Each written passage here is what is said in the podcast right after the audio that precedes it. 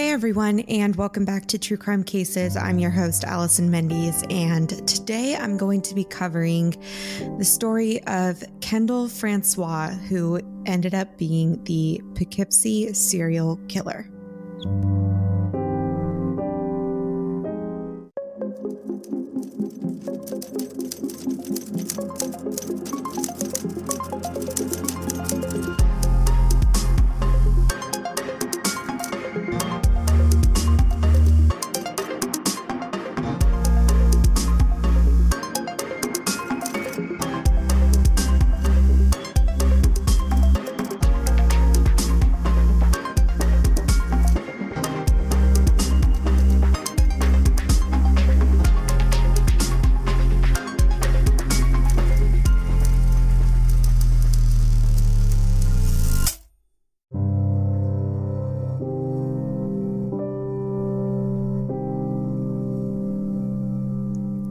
Francois was born on July 26th of 1971 in Poughkeepsie, New York. In 1975, Kendall's parents purchased um, the family home on Fulton Avenue in Poughkeepsie, where he would grow up and where most of his crimes would later take place. Kendall was referred to as a quiet kid. He often kept to himself. He was often bullied by the other children for his weight and his height. He was unusually tall for his age. Um, by the age of 14 years old, he was 6'4 and over 250 pounds. Kendall graduated Arlington Middle School in 1982 and went on to attend Arlington High School. While in high school, Kendall finally found a place where he felt he belonged and fit in, which was um, on the football team and on the wrestling team. And his freshman year, he was actually starting for the varsity team on both. And um, Kendall graduated in 1989 and decided to join the Army. So he went and attended um, basic training the next year in 1990 in Fort Sill, Oklahoma, and after that, he was stationed in Honolulu, Hawaii for the next four years until he was discharged in 1994. And at that point, he moved back to his family home in Poughkeepsie and moved back in with his um, mother, father, and one of his sisters. At this point, he started attending um, Dutchess County Community College and he got a job working for the Arlington School District as a janitor at his old middle school.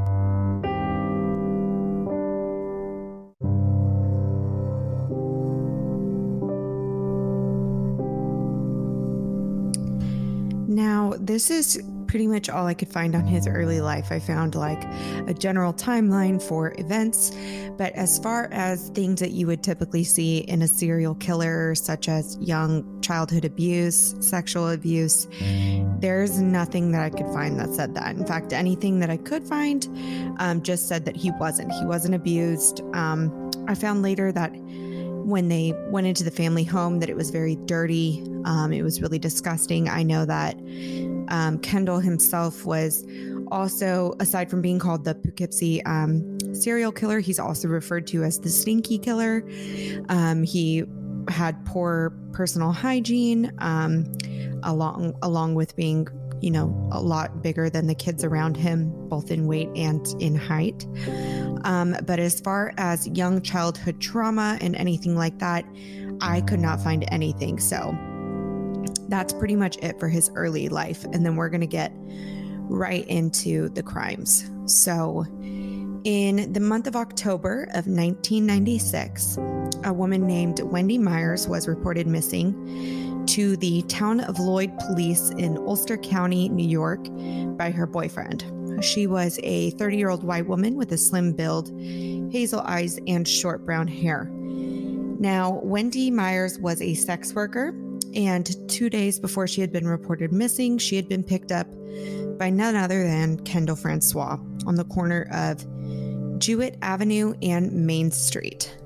After getting into Kendall's red 1984 Subaru, Wendy was taken back to his family's home, specifically his bedroom on the second floor. And I guess Wendy insisted on payment before anything happened. And later, when he told the story, Kendall recalled that kind of abruptly, Wendy said that the sex was over and she she was going to leave.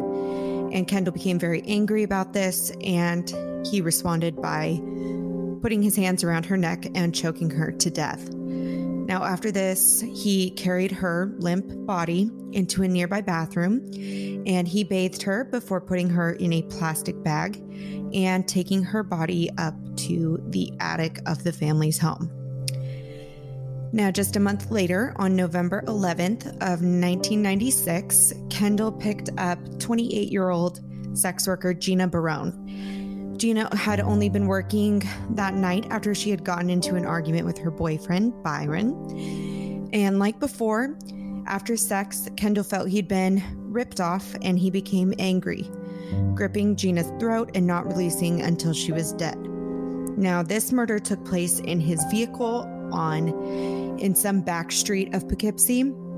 And once he had murdered Gina, he kind of positioned her body underneath the seats of his car and he drove back to his home, parked his car in the garage where he left it along with Gina's lifeless body under the seats until the next morning when he put her body in a black plastic bag and he placed her next to Diane in the attic.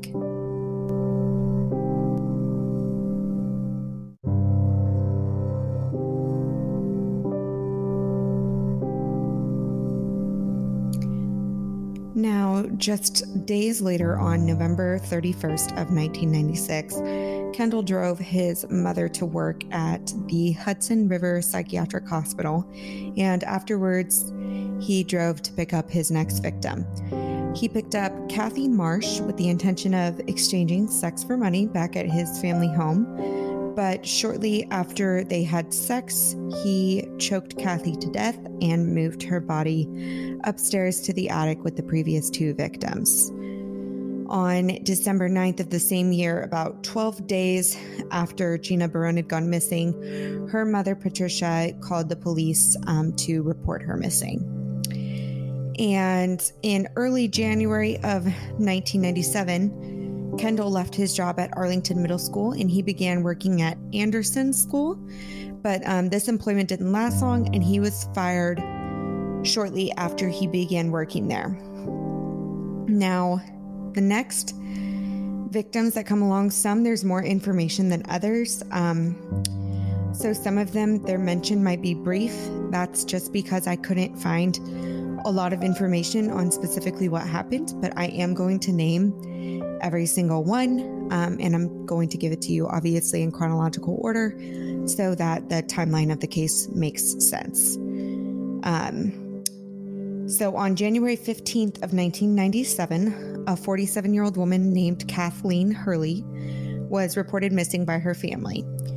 She had been last seen walking along Main Street in the downtown area of Poughkeepsie. And it's after this disappearance that police really start suspecting there may be a serial killer in the area. And they begin to pay closer attention and they start looking for a pattern in these disappearances. And at this point, three women have been reported missing. Later, it would be four that were reported missing. Um, but they were all small, petite white women. They were all sex workers. They all had brunette hair. Most of them actually had blue eyes. And after police had spoken with sex workers in the area, they had received kind of similar reports from a lot of them. Um, and the name that kept popping up was Kendall Francois. He was notorious among the sex workers for being rough during sex and sometimes choking them too hard. And so when they learn of this, the police decide to put his home um, on Fulton Avenue under surveillance. And police suspicion only grew more intense by March of 1997 when Kathy Marsh was finally reported missing by her mother. She was the fourth woman that had gone missing. She had been missing for four months at this point, and she fit the same description as the other three missing women. About a month later, the Poughkeepsie police made the decision to reach out to the FBI for some help. And although the FBI was very interested and they wanted to help out with the case, there wasn't really much that they could do at this point in the investigation because the FBI need a crime scene that they can analyze in order to build a profile of a suspect. And so far, none of these missing women had turned up, and there were no crime scenes for them to take a look at.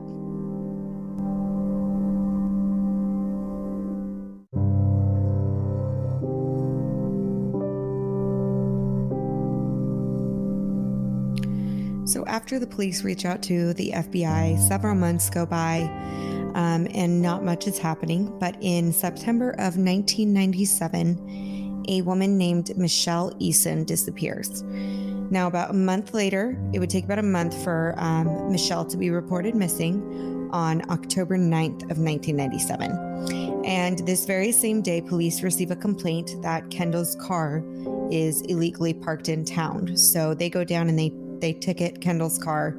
And by the end of the month, he hasn't moved it. Um, he hasn't done anything with the vehicle.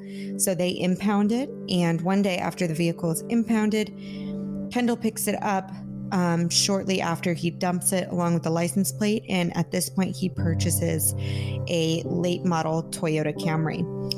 Now, I don't know the purpose of him replacing the car. It could have been something very simple and innocent, um, or it could have been something, you know, a little bit more with more guilty intentions. I know that police were working with sex workers at this point and they were asking them for help in the investigation. And when you have a someone that is picking up sex workers in the same vehicle over and over again and then maybe that's the last vehicle you see them getting into before they're reported missing, some descriptions are going to start popping up. And so he could have been trying to avoid something like that happening. But on November 13th of 1997, Mary Giaccone was reported missing. Unlike the previous woman, Mary's report was actually generated by police. Her father, a retired New York State Corrections officer, had come to police for help in locating his daughter after her mother had passed away and he was having trouble locating her. And when the police try and they still can't locate her um, and get a hold of her, she is reported missing. She had reportedly been last seen alive in February of 1997 uh, on the same streets of Poughkeepsie as the other women who had gone missing. By December 14th of 1997, the story had finally broke on kind of what had been going on around Poughkeepsie, and the press kind of had word that women were going were going missing, and it was finally reported by the Poughkeepsie Journal, and the article was titled "Is There a Serial Killer Loose?" Now, with Kendall still under surveillance, police officers um, pulled over Kendall after he dropped his mother off at work on January 18th of 1998 and they asked him to come to the police station for questioning. Kendall cooperated, um, and he even agreed to take a polygraph test, and he passed the polygraph test with flying colors. So he is he was never arrested, but he leaves the police station, and they release they don't have anything at this point. Now, just a few days later, on January 23rd, Kendall picked up a woman named Laura Gallagher after the two had sex, Kendall attempted to kill Laura um, and he started choking her. She had briefly um, lost consciousness, but when she came back to, she somehow was able to free herself from underneath him. He was a huge man, and all of his victims were petite women. So the fact that she could even get out from underneath him is insane, but when your adrenaline is pumping like that, sometimes it just it just happens. Um, and once she gets away from him, she somehow convinced him to just forget the whole thing um, and drive him back to Main Street where he had picked her up. And he agrees to this and he drops her back off. Now, when Laura gets back, she does tell some of the women that she frequently works with um, what had happened. And the women actually go to the police department and tell them. Again, a lot of the sex workers in the area are working with police at this time. And um, the police go to Laura, they bring her in for questioning, and it takes a while to convince her, but she finally agrees to press charges. And about a month later, in February, she um, finally signs the documents she needs to in order to file assault, assault charges, which Kendall ends up pleading guilty to. And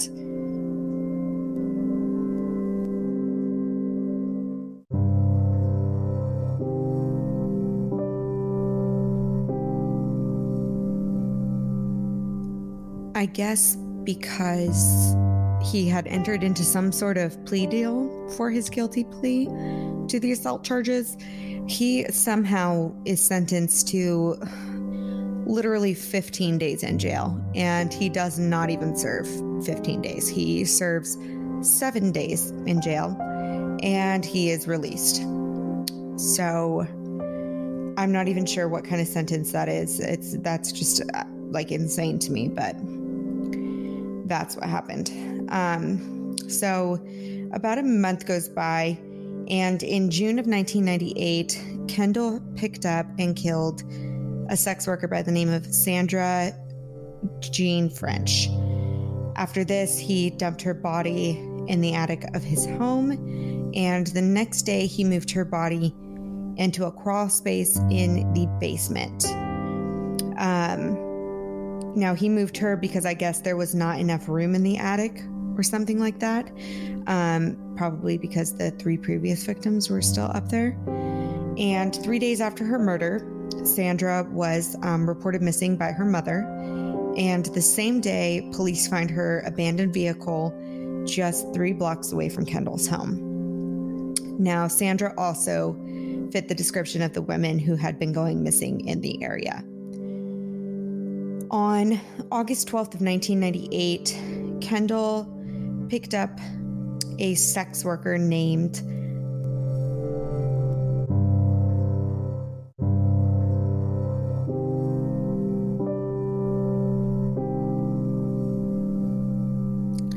Audrey Pugliese while she was working on Knoxon Street. Um, being a regular of Audrey's, uh, she recognizes Kendall, and it doesn't take long for the two of them to negotiate a price, and she gets in his car. Now, when they get back to his house, they go down to the basement and they begin having sex. Somewhere while this is going on, Kendall apparently lost his temper and began punching Audrey in the face. Now, Audrey man- manages to get out from underneath her attacker and she makes a run for the basement door. But Kendall is too fast and he's right behind her. He grabs her by the back of her head and pulls her back and starts punching her again. This time she hits the floor. Kendall's foot comes down on Audrey's head with his full body weight behind it, and then again on her ribs. And Audrey was still fighting. She tried to get up one more time, and this time, Kendall grabbed Audrey by the throat and he did not let go until she was no longer breathing. Kendall dumped Audrey's body right on top of Sandra's in the crawl space of the basement. Now, just a few weeks later, on August 25th, Kendall would finally commit his last murder. Katina New- Newmaster recognized Kendall as well as one of her regulars and negotiated a price before getting into his car. Um, sadly, just moments later, she would be lying dead on the garage floor, only to be dumped in the same crawl space with the rest of Kendall's victims the next morning. Now, finally, on September 2nd of 1998, a woman named Diane Franco was picked up in Poughkeepsie and driven to Kendall's home with the intention of trading sex for money. Once the two were finished having sex, Diane requested her payment, and she said at this point, things took a turn for the worst. Kendall became extremely angry and he put his hands around her throat in an attempt to strangle her. Now, Kendall is 380 pounds at this point, and Diane weighs about 130. But somehow she manages to escape his grip and she establishes some distance between the two of them. Um, and she starts to kind of argue with Kendall and tells him, Look, I will forget the entire incident if you will just take me back to where you picked me up. And I don't know if it was the argument that convinced him because I know that he did live with his family. And um, later on, he will say that he acted completely alone. So I don't know if he was worried about the noise being an issue and alerting any of his family members who might have been home or what it is, but she convinces him and he um he drives her back to Main Street and drops her off at a gas station. And once they get there, Diane jumps out of the car and races away and does not look back. Now, what Kendall didn't know at this time was that he was still under police surveillance.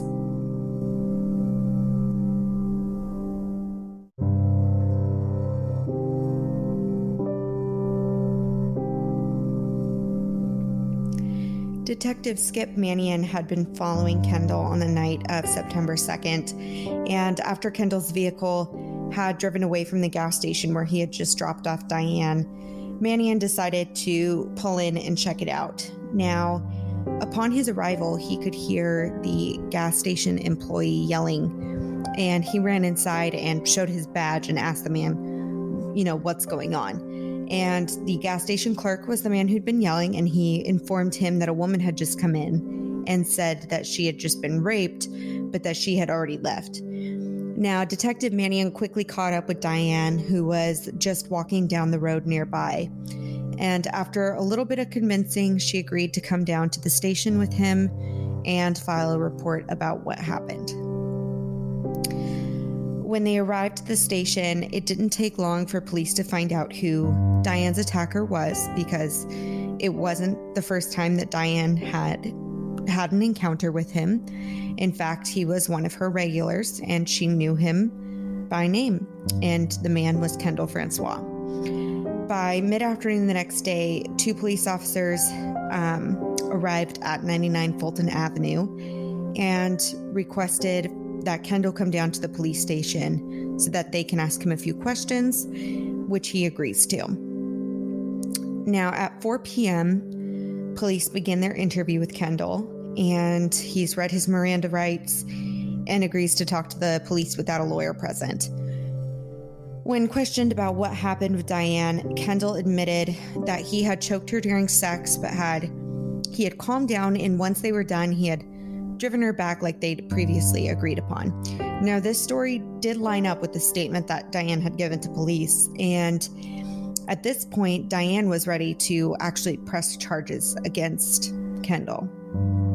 So, after he gave a written and recorded statement concerning the incident with Diane, Kendall actually asked to talk to a prosecutor, and they said, okay, yeah, we'll get one. And after that, he said, I also want to see, bring me the photos of all of the sex workers who have gone missing since 1993.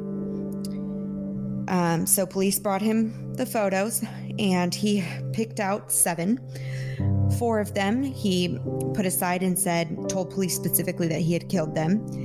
And then he referenced the three photos that were left and said that he was not sure about those, but he thinks that he did.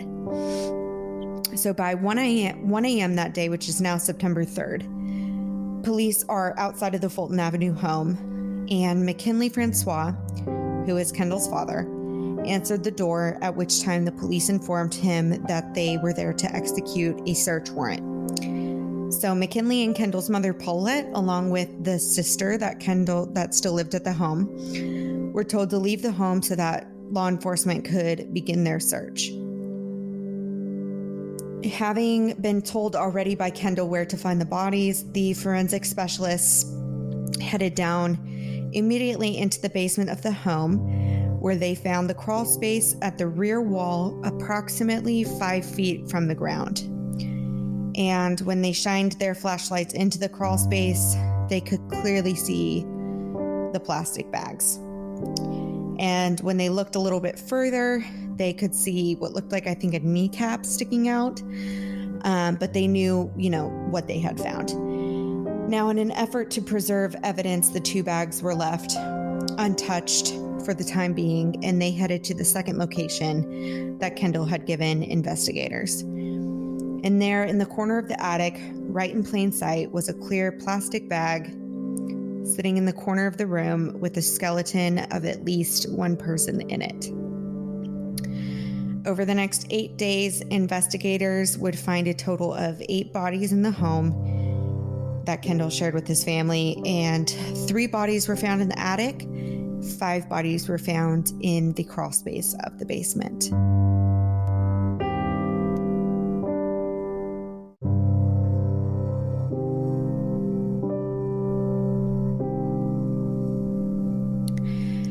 After searching the home on Fulton Avenue for nearly four weeks, the forensic team concluded their investigation and on October 13th of 1998, a grand jury indicted Kendall on 8 counts of second-degree murder and 1 count of second-degree attempted assault on Diane Franco.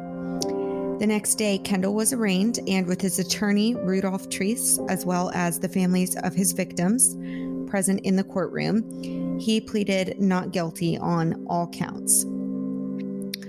With the substantial amount of evidence that there was against Kendall, his attorney attempted to get a plea deal out of the out of the DA, requesting um, a life sentence in exchange for a guilty plea and, and in exchange for taking the death penalty off of the table. However, on December 23rd, Kendall entered a guilty plea for first degree murder in order to escape the death penalty, which was kind of like a loophole in the law in New York. And on March 31st of 2000, Kendall attempted to appeal this guilty plea, but on May 19th, the New York State Court of Appeals reviewed and rejected his appeal. Now, on June 22nd of 2000, Kendall was brought in front of a judge to confirm his plea before trial was set to begin, but this time Kendall pled guilty to all charges. Kendall stated that he had act alone, acted alone and without help from anyone else, and his lawyer informed the court that Kendall was HIV positive. On August 8th of 2000, a plea deal was, was agreed upon and it was decided that Kendall would serve 25 years to life for each murder served consecutively, resulting in a 200 year sentence. He also received an additional one and a half to three years for the assault of Diane Franco. And according to the terms of this plea deal, no appeal would be allowed. Kendall went on to serve his sentence, but on September 11th of 2014, at the age of 43 years old, he died and it's believed that he had cancer. It was listed as natural causes, although I did find somewhere that said it wasn't due to the HIV. So, someone who, a woman had been in correspondence with him while he was in prison, and she said that he had confided in her that he had cancer. So, that's what I found on that. Now, I want to go back to Michelle Eason. I mentioned her earlier.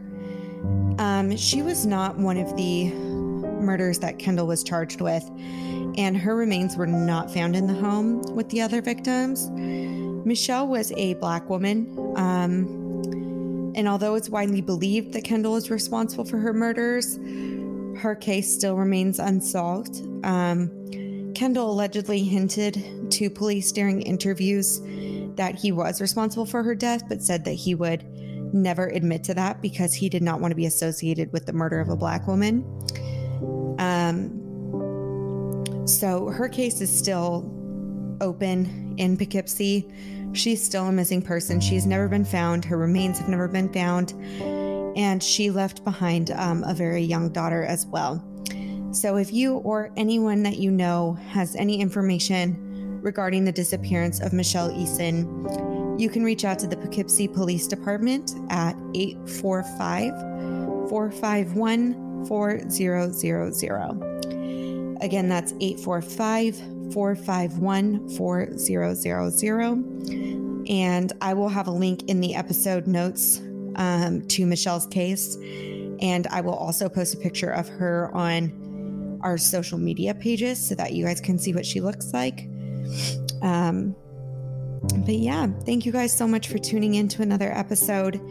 If you find this podcast interesting, please subscribe and please leave a review on Apple Podcasts. It really helps so much with the algorithm and being able to reach more people, especially as a new podcast.